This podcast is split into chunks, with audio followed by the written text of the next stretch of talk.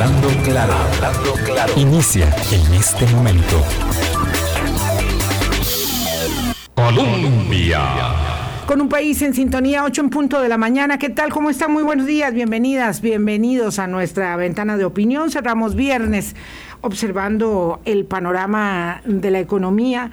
Eh, y para ver el de la economía local hay que ver un poco el de la economía internacional, así que tenemos un buen amigo para la jornada de cierre de semana. Álvaro, ¿qué tal? Buenos días, ¿cómo estás? Muy buenos días, Vilma, buenos días a toda la audiencia Hablando Claro, Radio Colombia, en todo lado donde nos escuchan, en cada esquina acá en el país y más allá. De nuevo un saludo, yo sé que muchas personas se mantienen conectadas con este programa para mantener un poquito el pulso a distancia, sin el última hora de las noticias, pero sí con el análisis como lo tendremos hoy con don Juan Muñoz. Además, Vilma, hoy inicia el gobierno de Gabriel Boric. Mm, en hoy Chile. es la toma de posesión. Hoy es la toma de posesión.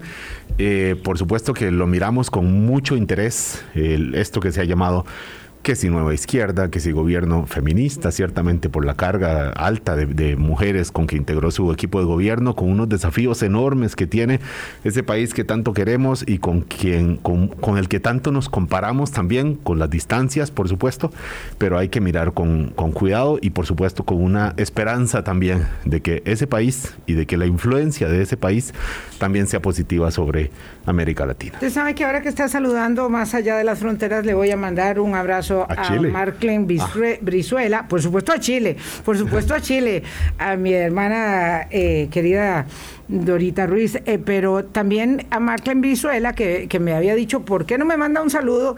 Él está entre su amada Liberia y, y, su también amada Carolina del Norte, porque también vive allá por temporadas en un lado y el otro. Eh, no conozco Carolina del Norte, excepto una serie que estoy viendo que tiene que ver con ese lugar, pero quiero mandarle un, un saludo, por supuesto, a Maclean eh, Brizuela, que siempre nos hace comentarios en nuestro correo en el interno, en el, en el antes, antes se llamaba el Messenger, ¿y ahora qué? Y ahora ya ni se usa casi que esto, se usa poco. los correos internos de las redes eh, son pocas las personas. que según, según qué plataforma ahí le tenemos distintos nombres. DM a los que tuiteamos siempre es un, DM. Eh, ah, no, pero a los tuiteros sí, yo, yo voy por el lado más de Facebook, pero, pero sí, en realidad es poco. Es poco, sí, y no se usa mucho, en realidad se usa poco. Pero bueno, eh, saludos entonces a, a, nuestro amigo Marklin y a todas las personas que se conectan con nosotros. Tengo que dar una disculpa porque no explicamos ayer, eh, no lo expliqué yo, porque no tuvimos un electoral el miércoles y hubo gente que se quedó esperando y lamentablemente no tuvimos tiempo para difundir, eh, digamos, adecuadamente.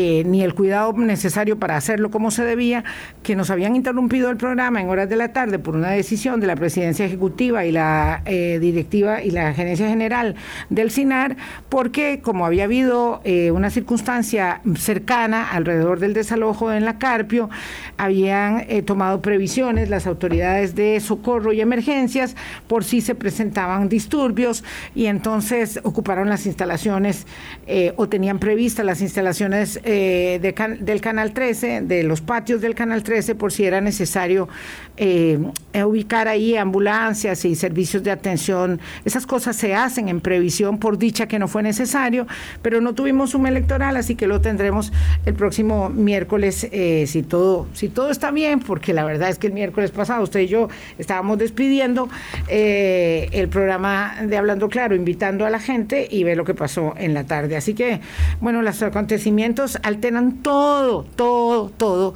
y son inesperados muchas veces. Juan Muñoz, economista, especialista en riesgo, qué gusto volver a tenerte aquí en la mesa de Hablando Claro. Qué montón de tiempo ha pasado. Buenos días. La pandemia, Vilma, la pandemia. La pandemia, ¿será? ahora sirve para todo, ahora sirve para todo la, la pandemia. Esa es la excusa.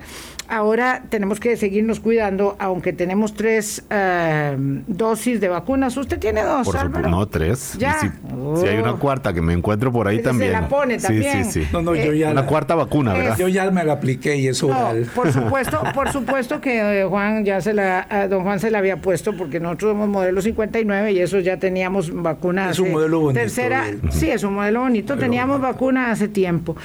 Eh, y hablamos de economía, mm, es un panorama muy incierto, pero que hace necesario ah, darle a la gente insumos y que hace necesario este, mucho consejo y mucha orientación.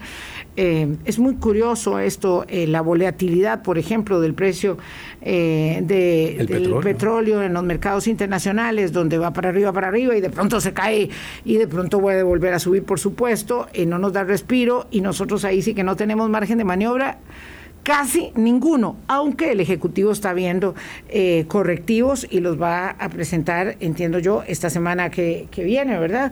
Este, don Juan, eh, ¿cómo puede uno leer en la clave de la guerra la implicación de eh, los energéticos, que es como como de las primeras que saltan respecto de todas las implicaciones económicas que tiene una invasión que genera además las sanciones más importantes de la historia de la humanidad, ¿verdad? Contra un país. Contra un país. Vamos a ver, tal vez antes de pasar este, a esa parte, yo comencé a trabajar en el Banco Central en 1980 el 10 de marzo. ¿Qué año? Nervio y motor de la economía ah, nacional, ¿se acuerda? Cuando decían eso, muy, yo era chiquita, yo me aprendí eso, como un Eso no se hundió. Gobierno. Banco Central Nervio y motor de la economía nacional. Eso no se hundió, pero bueno, ¿qué, ¿qué, traigo esto? Yo, yo comencé a trabajar en el banco el 10 de marzo de 1980 y ya hoy es 12 de marzo, ¿verdad? eh, sí. Eh, por ahí, o 11 de marzo. El asunto es que desde que yo entré al Banco Central, años, exacto,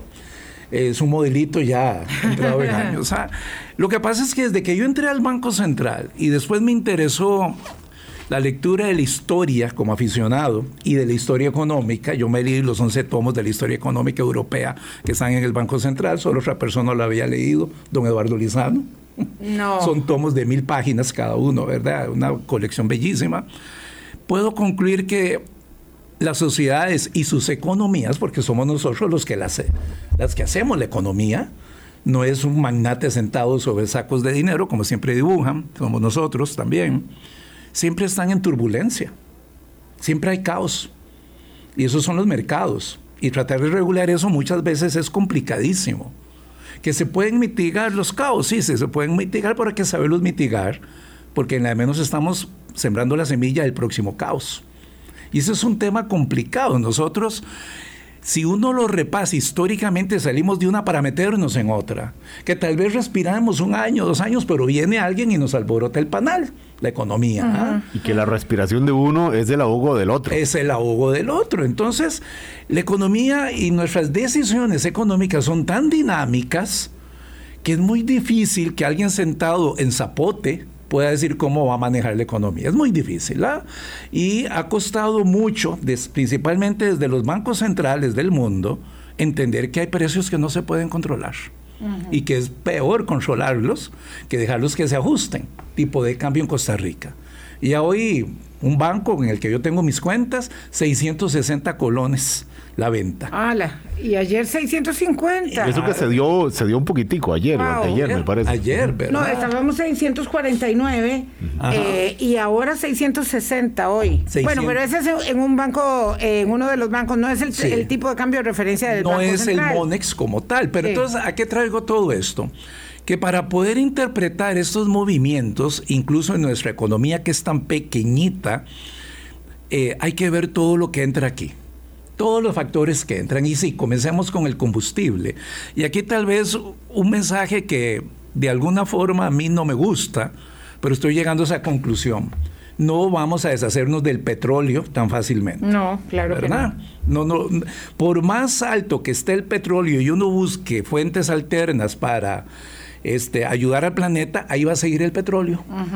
Y si no, veamos que Estados Unidos envió dos emisarios de rango importante a Venezuela. Ah, sí, y probablemente Venezuela le va a seguir vendiendo aún más petróleo a Estados eh, eh, Unidos. sí. El lunes, tenemos, el lunes tenemos ah. este programa de geopolítica y esto es muy interesante lo que ha pasado. Eh, el acercamiento de Estados Unidos a Venezuela, la liberación de dos presos estadounidenses. estadounidenses y hoy, o ayer, perdón, el guiño de ojo inmediato de Washington con Colombia y Colombia este cercando, marcando el terreno, diciendo en un momento que yo puedo producir más petróleo hoy por día que lo que Venezuela puede aumentar su capacidad productiva. ¿qué es el punto de aquí? geopolítica, como ustedes bien lo dicen. Si queremos endurecer o si ellos quieren endurecer sanciones contra Rusia, deje de comprar inmediatamente la energía de Rusia, sea esta de gas o sea de petróleo o de lo que sea. Claro que Europa tiene una alta dependencia de energías, principalmente Alemania. Ellos se lo piensan tres veces antes de imponer esa sanción. Entonces, ¿qué decidió la Unión Europea? Limitémonos a mil millones de dólares diarios de compras. Pero eso, y vieran qué interesante, porque a veces me llama la atención cómo las personas que comentan, a veces lo hacen a la ligera. Ahí estuve en mis redes sociales leyendo a alguien que juega de, de analista político, de que mientras le sigan dando mil millones de dólares a Rusia por día en la compra de gas, y de energía, Rusia va a seguir bien. No, no es cierto. No. Primero que todo, Rusia tiene una economía pequeña, muy pequeña. Muy pequeña para el tamaño de aparato. Para todo lo que tiene es, pequeña. Lo único grande de Rusia es su tecnología militar y espacial. Bien adelante es una economía pequeña y les adelanto, nuestro ingreso per cápita es 20% más alto que el de Rusia. En términos de bienestar estamos mejor. ¿Ah? Y, de libertades no se diga. y de libertades no se Entonces, no perdamos de vista que la parte económica rusa es débil. Es una economía comparable a las del tercer mundo. Eh, segundo, está en guerra y una economía de guerra absorbe demasiado, demasiado dinero. Demasiado dinero. Y te lo traga todo. Habría que ver si mil millones que le pasa a Europa diarios por la compra de su energía sirve para sostener la guerra. Claro, cuando no puede hacer transacciones las personas eh, de, del, en el cajero automático, cuando las empresas se, han cuando las empresas se han retirado, Visa, Visa, cuando sí, Visa y Mastercard se fueron, cuando las empresas grandes se han retirado, todas las estadounidenses que ellos celebraron con una enorme alegría, ¿se acuerdan aquellas colas gigantes para ir a McDonald's? En los noventas. Exacto, y ahora no hay nada de eso. o sea, esta, esta, este, es una economía de guerra. Es una economía en guerra. Ah, y la sociedad no aguanta economías de guerra, menos cuando ya la represión contra las protestas, todo juega, todo juega. Ahora, hicieron un corralito ya. 10 mil dólares no puede sacar una persona. Tiene que ser menos. Sí, no y, puede más. Y, hay, fuga de capitales. Entonces, ¿qué es lo que, a qué me lleva todo eso? Bueno, los mercados responden a eso con expectativas. Y sí, si la guerra se prolonga, el precio del combustible y el del petróleo, tarde o temprano, se van a ajustar a esa economía de guerra. Y también viene lo otro, eh, y hay que pensarlo bien, si el precio del combustible y del petróleo están, está tan elevado, hay países que ya van a ver marginalmente rentable extraer más petróleo con su aparato ya instalado. ¿Por qué? Porque el petróleo no es tan barato. El caso de Colombia que decíamos. El caso, estoy listo. ¿Por qué? Porque ahora el precio me permite este, financiar, presupuestar, pagar la extracción de petróleo adicional. Entonces, claro, Cosa que no puede hacer Venezuela de un día para otro porque tiene una, una, colección de chunches de estar talados que no se puso al día, que todo el dinero lo, han saqueado porque lo han saqueado por completo. En el caso de PBDSA ha sido una caja chica, mejor, una inmensa caja grande para los funcionarios Ahora, qué interesante con PDVSA. El petróleo de Venezuela, prácticamente el único país que lo puede comprar, porque es el único que lo puede procesar, es Estados Unidos. Por el tipo de Por el tipo de petróleo que es. ¿ah? Entonces, entiendo por lo que he leído que Estados Unidos le está ofreciendo también ayuda para modernizar la, la PDVSA, ¿verdad? Lo que se calcula es que se requerirían 12 mil millones de dólares para poder poner, digamos, eh, afinar esa, esa maquinaria, pero claro, además eso no es inmediato. es que lo que quiero decir con este preámbulo a, las preguntas más de fondo, hay que saber analizar. Y muchas veces hacemos análisis muy parcial. Si este amigo dijo con mil millones Rusia sobrevive, no, Rusia no va a sobrevivir con mil millones diarios. Claro. Porque su economía de guerra requiere más probablemente. ¿ah? Hoy leí otra, que el retiro de las comidas rápidas de toda Rusia les va a favorecer la alimentación y la salud. Sí, sí, había gente ahí que, son, que son prorrusos, que son prorrusos a muerte, dice, qué dicha, ahora ya no van a comer comida chatarra. Bueno, pero yo les pregunto, ¿y con qué van a llenar eso? Con más vodka, porque si hay, si hay sociedades etílicas son las que consumen vodka. Claro. Incluida la Rusia y la Finlandia, llamémoslo así, ¿verdad? Entonces, ¿qué quiero decir con eso? Por aquí cierra un hueco, por, ah, por aquí se abrió otro. Claro, además, pero ¿Ah? McDonald's dijo que va a mantener el salario de sus empleados, pero mientras pueda. Habrá un momento que si ya Putin amenaza con expropiar todas esas eh, este, instalaciones, obviamente se hunde más. y dejan votados las empresas eh, a los empleados que hoy están una economía de guerra como esa en, si llega a los estertores, y pareciera que en alguna medida ya la invasión a Ucrania tiene dos semanas, ¿y qué ha logrado Putin en Ucrania? acercarse al que acercarse al mismo. Sí, y ha, generado la mayor unión nunca antes vista desde la eh, finalización de la Segunda Guerra Mundial de Europa y por supuesto de su aliado Estados Unidos. Eh, ha perdido por todo lado, eh, pero claro, pero es que los grandes perdedores dolorosamente son los ucranianos. Somos en las guerras siempre somos nosotros los de los rasos los comunes, ordinarios, los que perdemos. Claro, lo que pasa es que los ucranianos están poniendo los muertos. Todos podemos ser, digamos, víctimas colaterales en términos de la economía, ah, del aumento del pan, como, como eh, establecía Álvaro, este, y del aumento del petróleo, ni se diga, porque ahí nada más lo que yo estoy observando en los últimos tres días, hay menos Bueno, vean el problema. Es lo que yo estoy observando. El problema de percepción de la administración Biden, que, que la califican muy mal. ¿ah? Pero ¿qué pasa ahora? Porque tiene unos márgenes de maniobras que, bueno, sí. Pero ¿qué pasa? Que ya el galón de... Pequeñísimos. El galón de gasolina en Estados Unidos, la más baratona, 5 dólares.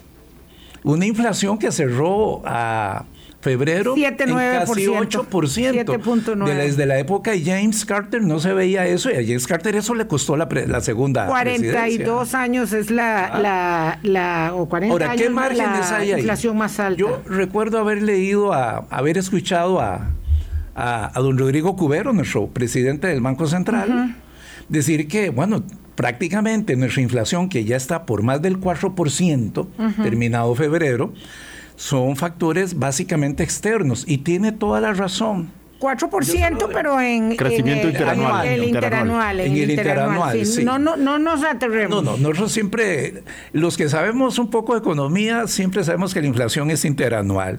El que me diga que en un mes hubo inflación está perdido. Sí, sí, no, no, no, no, por eso, claro, pero los que Por eso los que no sabemos tenemos que hacer la pregunta. Don Juan y sus compañeros son los que no, los que saben, nosotros no, pero sí, ya llegará a cuatro y medio, pero si uno ve los comportamientos, vean. Bueno, pero perdón, don Juan, este cuatro y medio eh, eh, interanual tiene que ver con que hace un año, producto de la pandemia, también había una... El nivel estaba bajo. Los niveles de, precios y todo eso, estaba, la economía estaba de capa caída. Es, como el crecimiento económico. El año pasado crecimos casi 8%.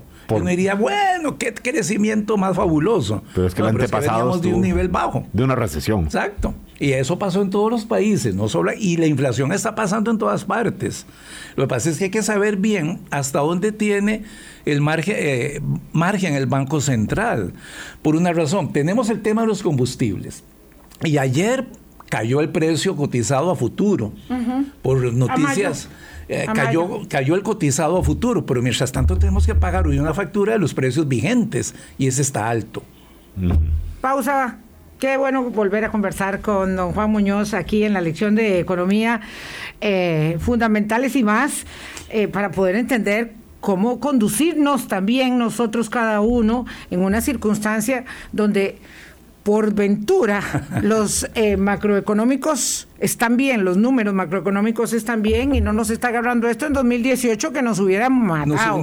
Nos, hubiera matado. Pero vamos a la pausa y regresamos ahorita. Hablando claro. Colombia. Con un país en sintonía, 8, 22 minutos de la mañana. Hoy es viernes 11 de marzo, cierre de semana, 11M. Hoy es aniversario. Aniversario del atentado. Atentado terrorista en, España, en, Atocha, En la estación de Atocha. Que ahora se llamará Almudena Grande. Ah, sí, le van a cambiar el nombre en honor a esa eh, maravillosa dama. Eh, escritora. Eh, y Almudena Grandes, sí, eh, supongo que no sé si será en un contexto como este o cuándo, pero bueno, ya lo anunciaron. Con Juan Muñoz, eh, economista y especialista en análisis de riesgo, conversamos sobre el tema de la economía. Hemos tenido este, este, este tema pendiente hace días pero vamos acumulando temas importantes que no podemos, pues obviamente todos abarcar por las limitaciones de nuestro, de nuestro tiempo, por supuesto. Don Juan, sigamos adelante porque era muy interesante ver todo, digamos, el contexto que hay que eh, ver para entender en este punto en el que nos encontramos hoy, donde hay un precio eh, que es determinante en la economía. Hay varios de esos precios que son muy sensibles para un país como el nuestro. Hablamos, eh, por supuesto, de, los combustibles, como hablamos del precio de otro determinante que es el dólar, o como hablamos de las tasas de interés, ya usted nos podrá ir explicando. Pero en punto al dólar, eh, y los movimientos que hacen los aliados y Estados Unidos también, perdón, al dólar, no, a los combustibles, ¿cuál es el panorama que usted observa eh, de cara a las próximas semanas? Bueno, de aquí, a de aquí tal vez a unos tres, seis meses, el precio del combustible yo lo veo arriba. No lo veo por debajo de 100 dólares al menos, y es que aquí es donde entramos los economistas con lo que siempre decimos, depende, ¿verdad? Sí, depende. ¿ah? pero, Juan, cuando usted dice que va a seguir... No por, no por, debajo de los 100 dólares, dice No lo veo, si la situación se mantiene como hoy, no lo veo por debajo de los 100 dólares pero de por sí, digamos, el precio del petróleo ha venido arriba ya antes de, que, de que Putin mandara sus tropas a, Ucrania. Ya, estaba. O sea, eh, ha, sido una tendencia de los últimos meses y cuando usted dice que va a seguir arriba, significa que seguirá en los niveles en donde está ahora o que seguirá creciendo como ha crecido en los últimos 15 eh, días. Vamos por partes, vamos por partes. Y tal vez aquí hay que ponerlo en un contexto también un poquito más amplio. Hace dos años las economías del mundo sufrieron lo que llamamos en economía un shock de producción, un shock de oferta. Es decir, de un momento a otro se dejó de producir. Cerraron negocios, cerraron empresas, nos quedamos en las casas.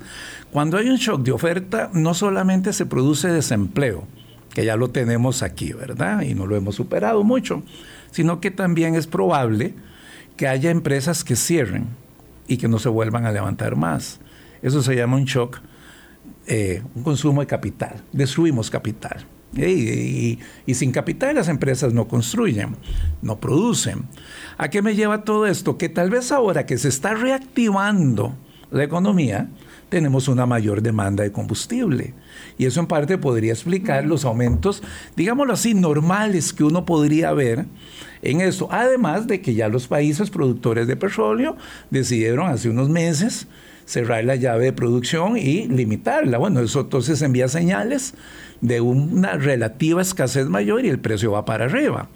Y si a eso le sumamos lo que está pasando, el mercado del combustible es de los más volátiles y nerviosos que hay. Entonces todo el mundo reacciona para protegerse. ¿Qué, quiere decir ¿Qué quiero decir con esto? Que cualquier anuncio como el que salió hace dos o tres días de ucranianos y rusos iban a, sentarse a discutir. la vía diplomática. Se, cayó se, disminuyó el precio, pero tampoco fue que cayó por debajo de 100. No, no, tanto. Disminuyó. Y ahora que, que, tal vez pueda haber un, digámoslo así, una tregua, un impas, en la de menos el mercado puede comenzar a razonar, pero los mercados son muy volátiles, son nerviosos, en otras palabras, y probablemente los corredores de bolsa están pegados las 24 horas al día viendo a ver cómo se mueve el precio del petróleo en todo el planeta. Deben estarse volviendo locos. ¿ah? Sí, claro, porque todo influye, pero lo cierto es que la guerra sigue. Ahí va a la guerra sigue. Entonces, si hay una, una ah, intención manifiesta de gestión diplomática, baja, pero ¿qué pasa? Que en Turquía no se avanzó. No se avanzó, ni en Bielorrusia. Sí, Putin dice, no, yo voy a mantener mis contratos y mis entregas, eso dice, otra cosa es que pueda. Entonces eso también tiene una, una, incertidumbre. Viene algo más, pudiera ser como lo dije hace unos minutos, que los países decidan producir más porque el precio bueno, está eso iba a decir, Emiratos Árabes dijo voy a producir más, el eso precio ayudó se a bajar. El precio se contiene. Colombia dice yo puedo producir más, que debe ser como una gota en medio de todas las necesidades, ¿verdad? Entonces, claro, todo eso va afectando, pero lo cierto es que la guerra continúa. Y además, si Estados Unidos, que es el que tiene las mayores reservas de petróleo, almacenadas, digámoslo así, decide liberarlas, el precio también se, se estabiliza. Lo que hizo Joe Biden el día del discurso del Estado de la Nación, el las reservas pasado, que fue anunciar eh, utilización de reservas estratégicas. Y eso sí, otra, otra, otra, otra sugerencia que no me vengan aquí en Costa Rica a decir que ya tenemos que comenzar a explorar petróleo. Ay, ¿ah? no. Eso toma 30, 40 años para que dé fruto. Es que, es que ¿Ah? un, estimado oyente que, que, yo respeto y que, y que quería hablar del tema dice, bueno, es que si me hubieran oído Hace 10 años ya estaríamos explotando el petróleo. No, o sea, no, es, por ahí, no es por ahí. Además, veamos lo siguiente. O, que este es el momento para empezar a hacer la exploración. No nos da resultado todavía. Y veamos lo siguiente. De verdad que soluciones mágicas hay, hay gente que cree que porque podamos tener petróleo propio extraído de las costas del Caribe, el precio en Costa Rica va a ser barato, porque es tico. No, eso no es así tampoco. El precio tiene que ser internacional. Así de simple. Y si el precio internacional aumenta, pues un país como Colombia, por ejemplo, que produce tanto petróleo, debería aumentar su precio. Además, quien, quien desarrolle esa industria, que supone uno que no... años. ¡Uh! Y, y, se sentirá tentado, así el precio estará muy bien, ahí lo colocará a los mercados internacionales y no consumirlo aquí. Pero bueno, e, eso es en todo caso un, escenario casi de fantasía. Los además dicen, oiga, este, si el precio está tan bueno, me sostengo en la capacidad de producción mientras aumenta, más. mientras aumenta más y entonces voy soltando, claro, pero bueno. Perdón, que no es el tema de Venezuela, porque Venezuela prácticamente solo le puede vender su petróleo a Estados Unidos. No tiene más compradores, incluso Venezuela desde hace años está importando combustible refinado. Ellos no pueden refinarlo. Entonces vean el predicamento de ese país, ¿verdad?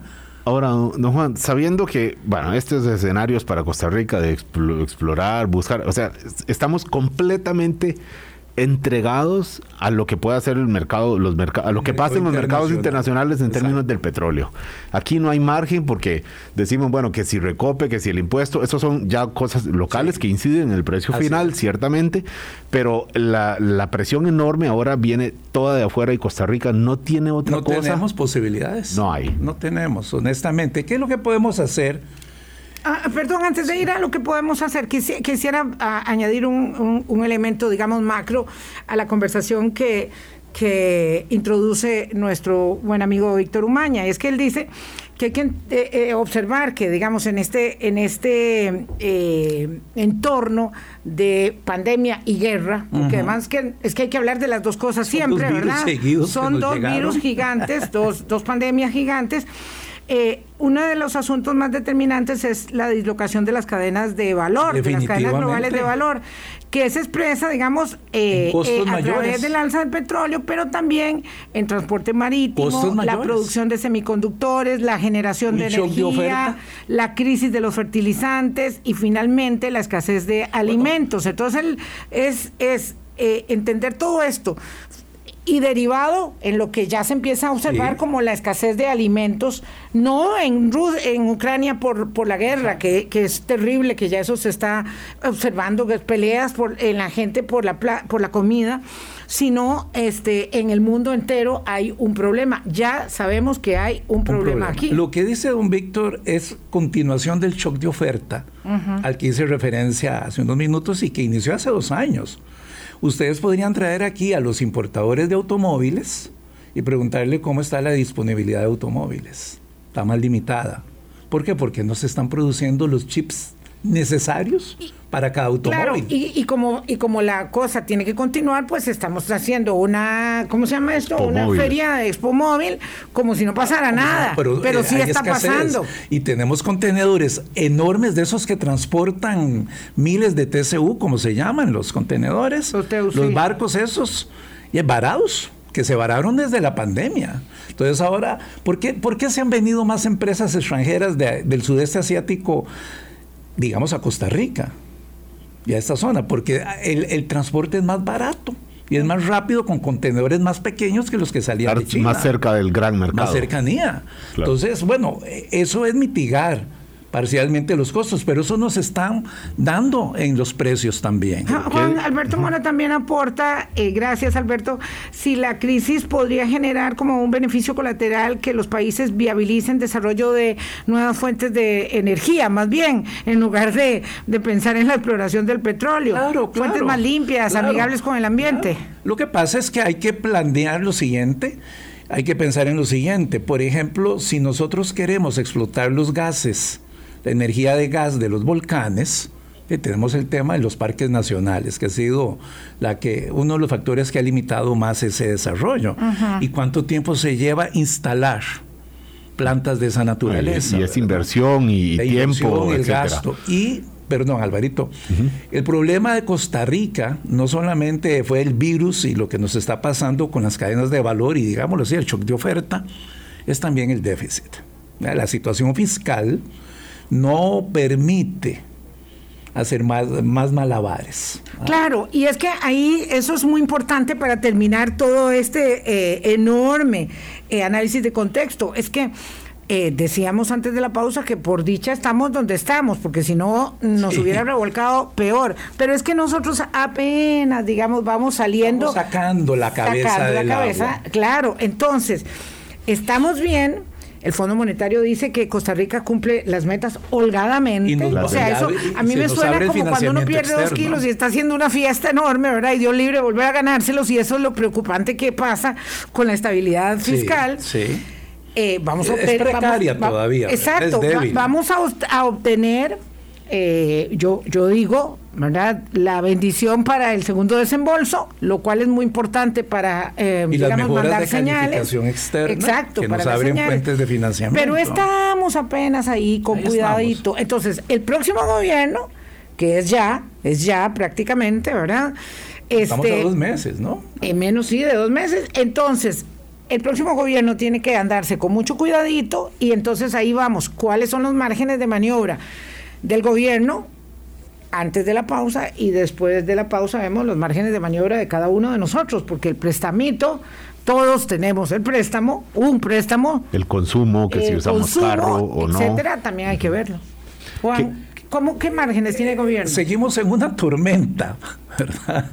El asunto es que... Pero un poquito tapaditos. Un poquito más. Un poquito guarecidos. Vuelvo a un tema importante, y máxime que ahora viene el balotaje y uno tiene que saber separar el, el, la paja de la paja, ¿verdad? Pero muy difícil, muy, difícil, Juan. Porque no razonamos. No, porque no nos están ayudando a comprender. No razonan tampoco, es decir, eh, por ejemplo, ah, eh, hay que bajar los precios de los combustibles. Bueno, el precio del combustible no lo podemos bajar si viene ya determinado el exterior. Pero bueno, ya está el proyecto para congelar el impuesto que es realmente lo que hace que aumente mucho, es muy sensible el precio local al, impuesto.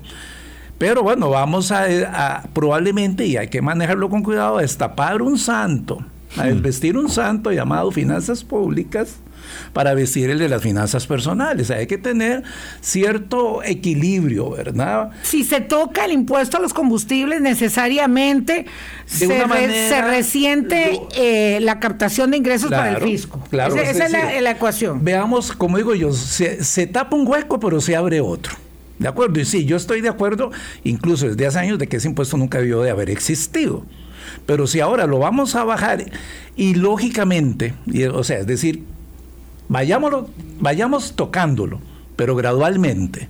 ¿ah? Mientras el gobierno afina la ley de empleo público, comienzan los ahorros salariales, pero eso va a tomar tiempo. Mucho tiempo, mucho, ¿ah? mucho. Porque hay que esperar a que los actuales funcionarios se jubilen o, desaparezcan. Sí, sí, porque la ley de empleo ¿ah? público no tiene una finalidad fiscal, sino de ordenamiento, de ordenamiento, estructural. Entonces, yo que soy antiimpuestos, si ustedes me conocen, a mí me gustan los impuestos sencillos, básicos y generales, pero bueno, vayamos, vayamos gradualmente arreglando el tema de impuesto del combustible, que es distorsionante. Pero si lo bajamos de golpe, no, no vamos a crear un hueco fiscal y ahí se nos puede complicar la situación. ¿ah? Entonces vayamos poco Juan, perfecto de la audiencia. El impuesto a los combustibles es una de las formas más seguras que tiene el gobierno de, recaudar Nadie se lo puede quitar de encima. No. Nadie. Solo tenemos cuatro impuestos, Juan, recuérdeme que, que, recoge todo. IVA, este, renta, suntuario y, eh, combustibles, en alguna medida. Pero veamos, es que vean ustedes cómo es el razonamiento, eso es lo que a mí me gustaría que los que nos escuchan se pongan a pensarlo. Otra vez en mis redes sociales, que ahí hay de todo, ¿verdad? Sale una muchacha, ¿qué le, importa a mí el precio del petróleo? A mí no me afecta porque no tengo auto. Mm. Claro que nos afecta a todos, tengamos auto o no lo tengamos. Andará en taxi ella, de repente, ya vio la tarifa. doméstica llegó el martes maldiciendo al gobierno. Ella vive en Mora, en el cantón de Mora cerca de Ciudad Colón. Le subieron 50 colones el pasaje y dice que la gente en el bus venía deseando quemar al presidente, ¿ah? que se está enriqueciendo con ese aumento de los pasajes. O sea, ven ustedes la disociación que hay cuando uno razona mal. Y esta muchacha, a mí no me afecta que siga aumentando.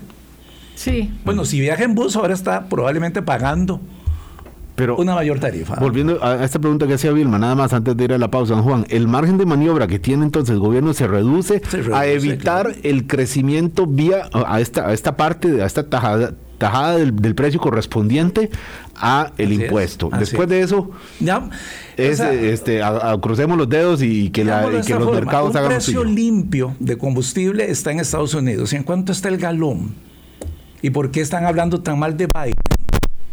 Porque ya está en 5 dólares. Hace 40 años no estaba Usted dice precio limpio, es que no tiene impuestos. No tiene distorsiones como las tenemos No hay recope, no, hay recope en Estados Unidos. No, no hay. Ni el impuesto de MINAE. Entonces, ¿qué es lo que pasa? Que bueno, tenemos que separar la paja del heno. Hay factores externos, los hay. Y aquí nosotros ni un país como Rusia puede hacer para evitarlo. Somos países con economías muy pequeñas. Es terrible porque eh, en esto el criterio de la racionalidad este, es muy difícil de aplicarlo.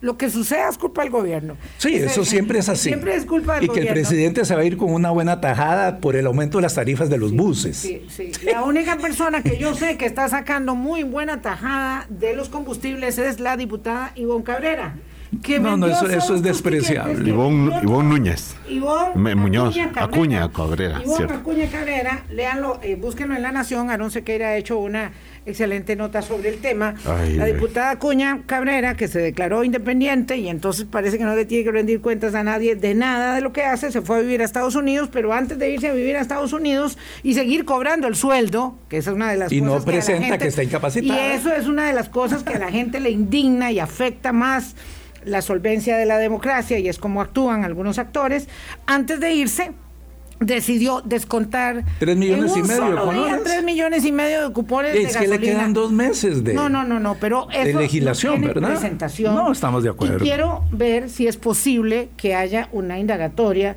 eh, para ver en cuál gasolinera descontó ese combustible y a dónde está eh, y cómo se hizo esa transacción económica, porque cuántos carros, ahí sacó Aarón que había llenado, no sé, 100 carros de combustible, tendría que llenar para todo eso que gastó, pero el tema no, el tema es que hizo una buchaca para llevársela para Estados Unidos, digo, porque la combustible no se lo podía llevar. Probablemente se llevó un, camión de esos que transportan combustibles amarrado al carro para abastecerse en el camino. Del, del avión que la llevó, ni pagando la gasolina de todo el avión, el jet Para quienes se preguntan quién es ella, bueno, eh, por ella votaron 860 mil personas hace cuatro años para... Vicepresidenta de la República con don Fabricio Alvarado hace cuatro años, porque ella iba en doble postulación, no quedó de vicepresidenta, pero hubiera sido la vicepresidenta perfectamente y eventualmente haber ocupado la presidencia de este país de manera eh, como sustituta, ¿verdad? o interinamente. Vivir a Estados Unidos antes Digo, tiempo, por si acaso queremos recordar quién es. La Asamblea Legislativa tiene estas porosidades todavía que deben ser resueltas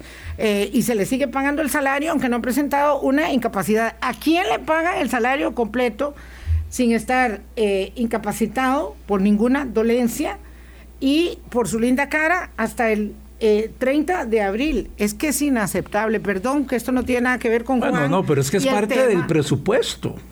Y es que estamos hablando de combustible, ¿cómo no íbamos a sacar esto a relucir? Esto no cambia el presupuesto de nadie por supuesto, esto no afecta el presupuesto, es que afecta la confianza, la credibilidad, la solvencia, apuntala el cinismo, el enojo. Y condiciona a los futuros diputados. Y condiciona, sí, y ojalá ah. que esto se resuelva de alguna manera, porque esto no puede seguir así. Y el caso de la diputada, que entiendo que ya fue denunciada ante el Ministerio Público por un particular, pero porque la Procuraduría de la Ética empiece ya y que haga algo al respecto y que diga algo que sea contundente porque esto no puede ser. La Asamblea Legislativa dice yo no tengo nada que hacer al respecto, tengo que seguirle pagando el salario, pero ¿cómo? ¿Pero por qué?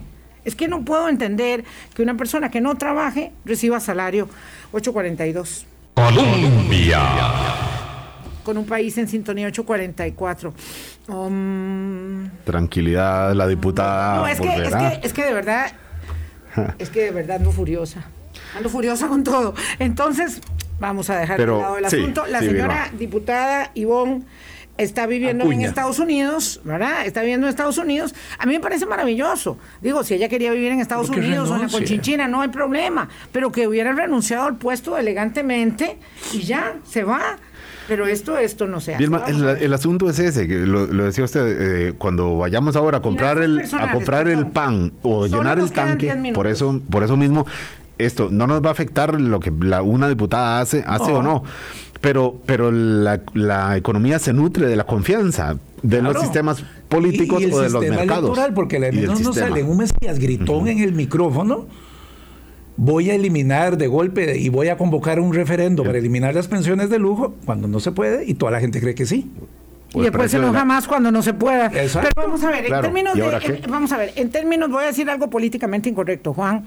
En términos de finanzas personales, este es el momento para ir a darse una vueltilla ahora que se acabe el programa ahí a la Feria del Automóvil. Mm, eh, depende.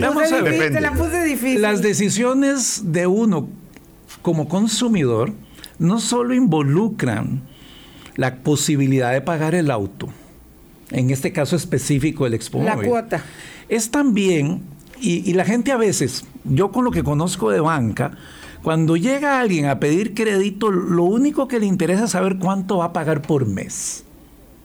Y hace sus cálculos. la cuota? Punto. Punto. Ni siquiera el plazo. Es que ya yo estoy enamorada de aquel carro. Exacto. Ya yo estoy viendo esto con ojos de, ilusión, así, de, de, de, de Exacto.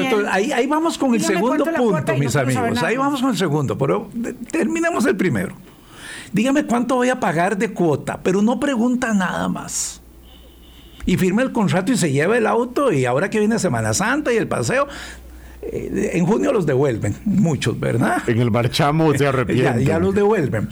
Ese es, el, ese es uno de los puntos. La gente no hace cálculo de que un auto necesita mantenimiento y si lo va a sacar financiado, ese mantenimiento es en los talleres de la, de la arrendadora y son caros. Eso no hacen números. Ay, y venga cada mes o cada dos meses para revisarlo a ver cómo está. Y siga sacando dinero. Y el seguro es una marra porque es necesario, es obligatorio y, el seguro, seguro está, total. el seguro está amarrado con el crédito. Bueno, entonces, ¿qué es lo que pasa en ese momento? Y hablando específicamente de Expo Móvil, que entran y preguntan por la cuota y tal vez alguno que otro se hace números de los gastos adicionales que va a tener en el tiempo, especialmente en diciembre, ¿verdad? Y aquí es el único país en donde el valor fiscal del automóvil aumenta todos los años, ¿verdad? Cuando debería depreciarse. No siempre, Juan. Bueno, no siempre. No, no, sí. No. La cuestión 90% es que... de las veces no aumenta. Mm. Fue el año pasado. Mm. 90% de los carros no les aumenta. Adelante, adelante con el argumento. ¿Qué pasa también? ultraliberal. No, no, yo ahí eh, tendría otras visiones de ese marchamo. En todo caso, el segundo elemento que muchas veces tenemos que comprender en la decisión de una persona para comprar no solo un auto, sino para viajar, por ejemplo, ¿ah? Este, o cualquier otra cosa que, que sea un poquito cara. No me toque un tema tan sencillo. Es la parte emocional. Claro. He pasado, he pasado, dos años sufriendo guardado en la casa y me merezco me lo, merezco. Claro. Me lo merezco. Y ahí, y ahí aparece el amigo con un nuevo BMW y pone eh, eh, en, en sus redes sociales me lo merezco. Serán los amigos de Juan. Pero Juan. en redes sociales tengo pero Vamos a ver, pero ¿qué es lo que hay que hacer? Faltan seis minutos. Ponerse a pensar, lógicamente, de que el tipo de cambio va para arriba, toda la, todo lo que estamos viendo. Si el Banco Central. 6.48, por cierto, decide, tipo de referencia hoy del Banco Central. Si el Banco Central decide no usar sus reservas para permitir un ajuste que, digámoslo así, es coherente con las condiciones económicas, va para arriba. Claro que el Banco Central puede atenuarlo, como lo ha hecho en otras ocasiones, pero esto ya no es transitorio, esto se ve que ya va para una etapa prolongada, ¿verdad? Esa presión sobre los precios, sobre el tipo de cambio. Detrás vienen las tasas de interés, que ya el Banco Central anunció que van para arriba. Nuestra, allá la Reserva Federal en Estados Unidos también. Entonces la gente estornuda y aquí nos resfriamos todos. Exacto, el fin, eh, aquí nos da pulmonía y allá es una gripe, ¿verdad? aquí nos cae la nueva variante del COVID y allá es un estornudo. ¿Qué quiero decir con esto? Finanzas personales, bueno, está bien, vaya, ve automóviles, uno puede ir a verlos, controle las emociones, porque hay gente... ojo, controle las emociones, ¿verdad? Porque uno consume también por impulso emocional. Claro. Y a veces ese impulso emocional no le permite a uno valorar a futuro lo que va a estar adquiriendo. ¿ah? Eso en, análisis. Puede ir a verlo y tenerlo ahí como. En, la mira. En cartera, sí. Y sentarse y tocarlo y todo eso, porque le permiten a uno ahí en, en, multiplaza. Yo me he sentado en carros de esos de 100 mil dólares nada más para que me tomen la foto y me salgo. Y luego vas a comprar un heladito. Exacto. ¿ah? Y busco el más barato. No, el punto es el siguiente. Y se los digo, por ejemplo, con tarjeta de crédito. ¿Qué, hace, ¿Qué hacen algunas personas el primer día que ya les autorizaron la tarjeta de crédito? O a los primeros pues días. ir a comprar algo. Y muchos, muchos al mes ya la tienen hasta el tope. Se entusiasman tanto. Entonces hay que cuidarse con ¿Usted eso. ¿Usted lo que recomendaría para quienes nos están escuchando ahora, independientemente de si ganan en dólares o en colones, o si ganan mucho dinero o les fue bien durante la pandemia, porque hay gente que le fue bien. Sí, claro. Aunque la mayoría no le fue nada bien, es igual piénselo dos veces. Es momento de pensar dos o tres veces cualquier decisión de gasto o de inversión. Bueno, y en esto de Expo Móvil, Álvaro, las cuotas de financiamiento por su gran mayoría están en dólares. No en colones. O sea que el dólar, los carros están hoy más caros que hace 15 días. En cuotas, sí. Claro, porque el precio está en dólares. Para, entonces, ¿qué pasa? Que si uno gana solo en colones y va a endeuda en una cuota de, de dólares, para un automóvil, pues bueno, va a estar pagando más. ¿verdad? Hoy está en 648 la venta. Bueno, el Monex tiene sus diferencias, ¿verdad? Y hay otro tema de distorsión en el mercado cambiario terrible, que es la diferencia entre la venta y la compra del dólar. Son 12, 13 colones y hasta 15. Sí, es muy amplio. Es una distorsión enorme. ¿ah? Es porque no tenemos mercados de coberturas. Si los tuviéramos, no, sería tan grande. Bueno, eso no entiendo nada, pero un día. La cobertura es como un seguro. claro. Y como aquí no hay, hay que asegurarse de otra forma. Pero lo que les quiero decir con esto, y voy terminando, enfríese a los que van a, pensar en cositas un poco caras. Enfríese. ¿Ah? ¿Por qué? Porque las condiciones son para que aumenten tasas de interés tanto en colones como en dólares enfríese porque el tipo de cambio en Costa Rica, al igual que en otras economías, se está depreciando frente al dólar. Es increíble, cuando hay tanta incertidumbre en los mercados, el dólar se fortalece. El dólar gana. Pero Juan, eso para quien va a hacer gastos fuertes, quiere comprar un carro, quiere irse de viaje o comprar una casa, o no sé. Pero para el día a día, ahí no hay margen de no, nada. Es muy poco. O sea, yo tengo que ir al supermercado y, en el supermercado estoy pagando 10% más de lo que pagaba hace, hace unos meses. Eh, ahí no, queda manera de quitárselo, al menos que uno comience a dejar de comprar algunas cosas. ¿ah? Mi servidora doméstica sí pegó el cielo al grito por 50 colones más en el transporte de Ciudad Colón a San José, pero ¿qué puede hacer? Claro. Ya, yo lo que le digo es, te voy, le voy a aumentar un poquito el salario habrá, quien puede hacer eso que usted hizo, habrá otra gente que, no puede. Que, todo está muy ajustado. No puede, exacto. Entonces, generalmente cuando esto sucede, uno entra con ciertos temores. Y si uno, por eso les digo, es muy importante separar eh, eh, la paja del heno. ¿Por qué? Porque a veces nos ofrecen soluciones que no son viables. Eh, perdón, ya nos vamos, Juan, nos queda dos minutos. Hay una persona que pregunta, y me parece que no debemos dejarlo, ¿qué tal si tenemos el plan este año de construir la casa? Es decir, este no es un plan como ir a ver un carro que de momento uno se emociona. El plan de hacer la casa es un plan de largo plazo y ya yo lo tengo previsto, tengo todo listo para hacerlo. ¿Lo hago o lo pospongo? Bueno, hay que negociar. A esa persona le hago ver que cuando uno va a solicitar crédito, tiene que conocer muy bien las condiciones del contrato. Y los bancos también, al igual que las financieras y las cooperativas, están también con cierta soga al cuello. No hay demanda de crédito.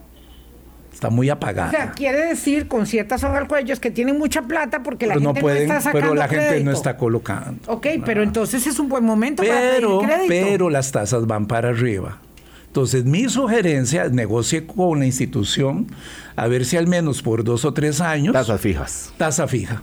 Claro que ahí lo que le va a decir, lo que le va a decir el banco es está bien tasa fija, pero se la voy a subir por encima de lo que la tengo ahora, porque el banco no puede perder tampoco ajustando tasas de interés cuando el mercado va para arriba. pero a los bancos les interesa colocar crédito. Exacto, le interesa, pero entonces a esta persona lo que le recomiendo es negocie una tasa fija y aunque sea por un periodo de gracia de dos, tres años, los bancos ofrecen esas variantes y evite dólares.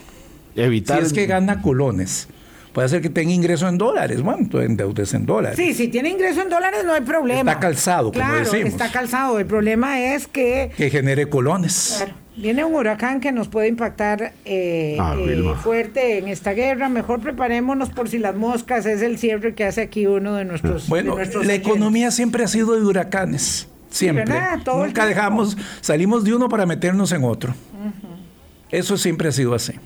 Muy buenas participaciones, muchas gracias. Obviamente nos quedamos cortos. Juan, ¿puede volver? Cuando ustedes digan. Bueno, eh, le tomamos la palabra. Ojo que le ya, entonces César me regañó porque como siempre yo te interrumpo mucho. ¿Y quién es César? Ya, pues un amigo oyente y tiene toda la razón. Lo que pasa es que, claro, eso me pasa cuando los dos nos emocionamos. Me permito un comentario personal. Me alegra mucho haber estado aquí de regreso, haberlos visto. Doña Vilma se ve cada vez más joven. Es increíble. para, para los que, están solamente oyendo, ya escucharon el reporte y, y, así es. Y no solamente eso, permítanme decirles algo, lo último, les robo un segundo. Yo ya tengo 63 años pero no estoy en el sexto piso, estoy en el séptimo. Para los que siempre dicen eso. ¿ah? Con ese cuento de que cuando uno tiene 60 en realidad tiene ya el... Está comenzando la, séptima, década. Lo que pasa es que se nos olvida de uno a 10 años, pero, sí la séptima. Igual vamos a seguir... A... la séptima década, mi amiga. No, este... Sí, sí, sí. Igual vamos a seguir aprovechando esta experiencia de Juan para seguir viendo los temas de economía. que la gente no sabe contar, eso es todo lo que me preocupa. Hasta el lunes. Hasta el lunes, muchas gracias. Buen fin de semana. Hasta luego. Hablando claro, hablando claro.